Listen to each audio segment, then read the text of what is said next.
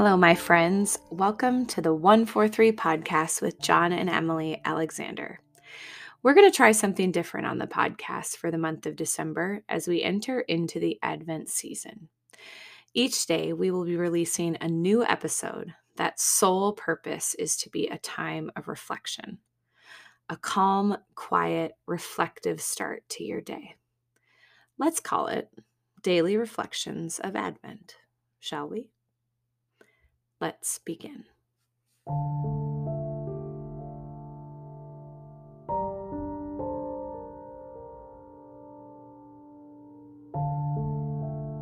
In the beginning, the Word already existed.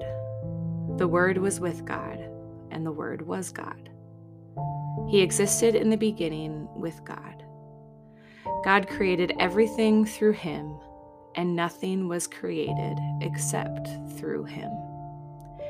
The Word gave life to everything that was created, and his life brought light to everyone. The light shines in the darkness, and the darkness can never extinguish it. John 1, verses 1 through 5. The whole thing started in a garden. God began creating and looked upon his creation and said that it was good. Remember the first time that someone told you that you were good? If you're one of the lucky ones, it happened when you were young. And the sound of a grown up that you loved and admired telling you that you were good was exhilarating. The feeling that you were looked upon with delight, it's overwhelming. But may I remind you, the creator of the universe said it first. And yet, in our goodness, in our image made like God goodness, we could not help but reach for darkness. Sin entered the world, leaving us with a deep sense of belonging ever since. Generation after generation after generation would lie in wait for goodness to be restored again. In the book of Matthew, it begins with the lineage from Abraham, the father of all nations, to Jesus, the awaited Messiah. And he writes that through that entire lineage, 42 generations would be passed until the coming of Jesus. Yes, I said generations. So much waiting for goodness to be restored Darkness was all around them. Darkness hovered. Darkness followed. Darkness tempted. Darkness overcame, it seemed, time and time again. And then exile.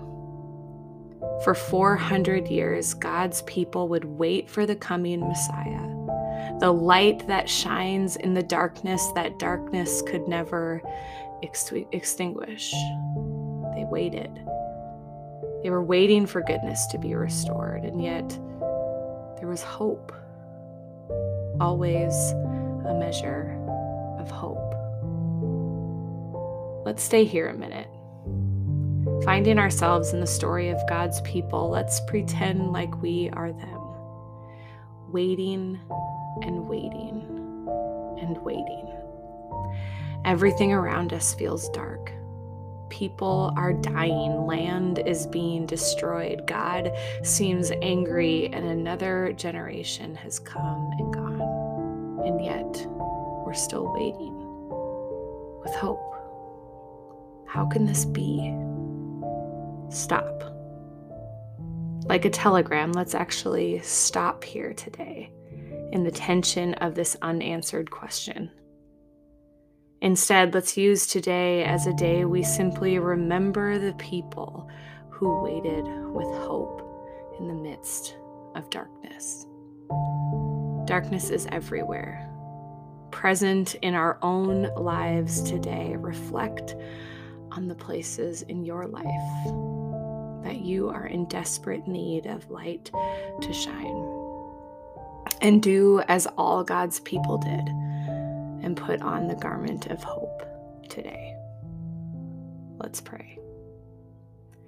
Lord, you are good, And your goodness is not based on our good or bad circumstances. You are simply good at all times and in all things. But that truth is hard to believe and hard to live out when darkness is bright. So we give thanks today for the people in our Bibles whose lives are a testimony to your love and faithfulness and goodness for all the dark places present in the lives of those that are listening, I pray in the mighty name of Jesus that the light would overcome the darkness today, right now. Stir our hearts, Lord, back to the place we were always meant to be, in the presence of your peace and your goodness. Amen.